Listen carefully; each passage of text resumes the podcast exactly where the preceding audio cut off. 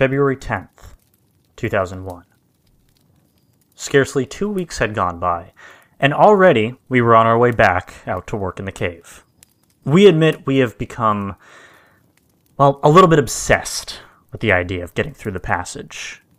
And unfortunately, that may be a sign of how exciting our lives really were. It's not that we think that this is going to be something great beyond the passage. We just like the idea of being the first humans on the face of the planet to set foot in a virgin part of the cave. Although, if we found a hidden treasure, that would be fine with us. uh, anyway, we got a late start and drove part of the way in the dark. When I tell people that I go caving at night, they wonder why. They don't stop to think that it's always night once you're inside the cave. All the way out to Mystery Cave, we talked about new ideas to speed up our work. B also told me he talked to some other caver friends, and that he came up with an explanation about the rumbling noise. They thought it might be the sound of water deep within the cave, possibly a waterfall. They couldn't really explain why the noise seemed to come and go, and to me, it's just one more reason to get through, so we can solve this mystery. This trip, we took B's dog, Whip. She's a Jack Russell Terrier, and I wasn't at all concerned about taking the dog into the cave. We've taken her before. She answers the call of nature before we go in, and then waits until we get out again. Also, she's well behaved inside there. We simply had to lower her via custom made harness until she reached the bottom of the main drop. Then she negotiated the rest on her own. she loves to explore, but thankfully won't go out of our sight. She doesn't have a light attached to her, so she has to wait for us. Another reason I didn't mind bringing Whip along was because we planned on putting her into the small hole and see how far into the passage she would go. That might give us an idea of what's on the other side. We knew that if that there was a drop off that we couldn't see, the dog would turn around and come right back out. We thought we might have to do some work on the hole before, well, before even the dog could get through. Despite working in the dark of the night, we were able to rig up and get down pretty quickly. We didn't take as many tools as last time, and plus, we even left some in the hole so we didn't have to haul them out and back in again. I did manage to get out two more batteries for the drill for a total of four. Also, a few more good masonry drill bits. Even with the dog, we made good time getting down. Then something bizarre happened that I can't quite explain. See, the dog began exploring as soon as we let her off the rope. She was in hog heaven, sniffing and darting about around our feet. She would run from one person to the other as we made our way to the work site. At the point the cave splits into four passages, the dog seemed to run out of juice. She just stuck right by either B or myself. That seemed kind of odd. Well, anyway, as we progressed further into the cave, she would only stay by B. She seemed edgy, like she saw something she didn't like. As we approached the short drop off before the hole, she stopped and would only come further after we coaxed her. The hair on her back stood on end. Finally, as we got within 20 feet of the hole, she began to whimper and hide behind B. Her tail was now between her legs, and she was cowering down on the ground. Strange. I've personally seen her square off with dogs twice her size, but now she acted as if Satan himself was lurking in the darkness.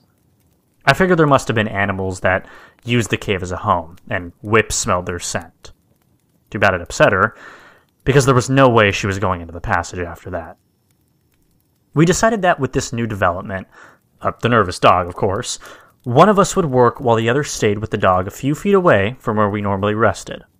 We got right back into our routine of drilling, hammering, etc. With our extra supply of batteries, we were able to really push hard on the drill and not have to worry about using up the batteries. This didn't make our work any easier, but it did speed things up a bit. Progress was still slow, but I really didn't mind. My journal goes on for a while about the progress we were making. The entire time we worked, Whip did not move. She just laid there on the rope bag, shivering. She would whimper from time to time. One thing I didn't think about at the time was that she would not take her eyes off the hole. We should have been more observant of this intuitive animal. We were on our fourth battery when the second bizarre thing happened to us. B was working, He had just finished drilling a hole and was getting ready to hammer the bullpen when he stopped and looked into it. I was kicking back, almost asleep, and hardly paying any attention to B. He had a light by his side to illuminate the work area. I could see in the eerie glow a puzzled and intense look on his face. He looked over at me and shook his head. I asked him what was up, and he said that he swore he just heard a strange noise emanating from the hole. He said it sounded like rock sliding on rock, sort of like a grinding sound. I assumed his ears were just ringing from the drill. He didn't wear any earplugs this trip. And he assured me that he heard what he said he had heard. I didn't have an explanation, so I just went back to dozing. B sat in the quiet of the cave for a long time before he resumed work. Also, he would stop from time to time to adjust and just listen. B is very grounded, and not one to pursue some imaginary sound. I do believe that he did hear something, but I'm not too concerned about what it was. I assume we'll all figure it out once we just get through the passage. The final battery lasted another hour or so. We were sitting around talking about our progress when I decided to see if I could get my head through the hole. My head easily fit, but there was no way my shoulders were going in. As I was kneeling there, contemplating how close we were, I did notice something that B happened to overlook. The wind had actually stopped. In all of the times I've been in the cave, I have always felt the wind blowing. The last time we were out working out on the cave, the wind was blowing worse than ever. Even earlier, we remember the breeze cooling us off, but but now nothing. B said he didn't know when it stopped, and the rumbling had ceased too, which was bizarre. This plain old cave was becoming mysterious. We talked for a long time in the dark of the cave.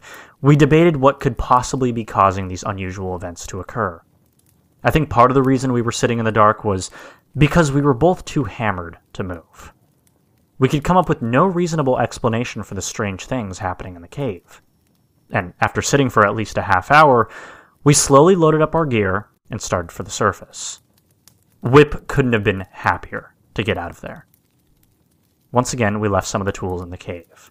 We just put them in the hole. Not enough people used the cave to worry about, and plus, we were too tired to care. We made a lot of progress this trip. It helps to have the extra batteries. We still have a long way to go, but it sure is nice to see how far we've come. The rest of the journal entry talks about climbing out of the cave, getting a room at a motel, and crashing. Suffice to say, we were beat. In retrospect, I can't believe how casual we were about everything that was happening in the cave. At the time, the only thing we could think about was getting into the passage. Everything else was just a minor distraction. I do recall thinking that it would have been nice to get in and see how the mechanics of the cave worked, where the wind was coming from and what was making the noise, etc. But now, weeks later, I think of my ignorance and naivete and just shiver.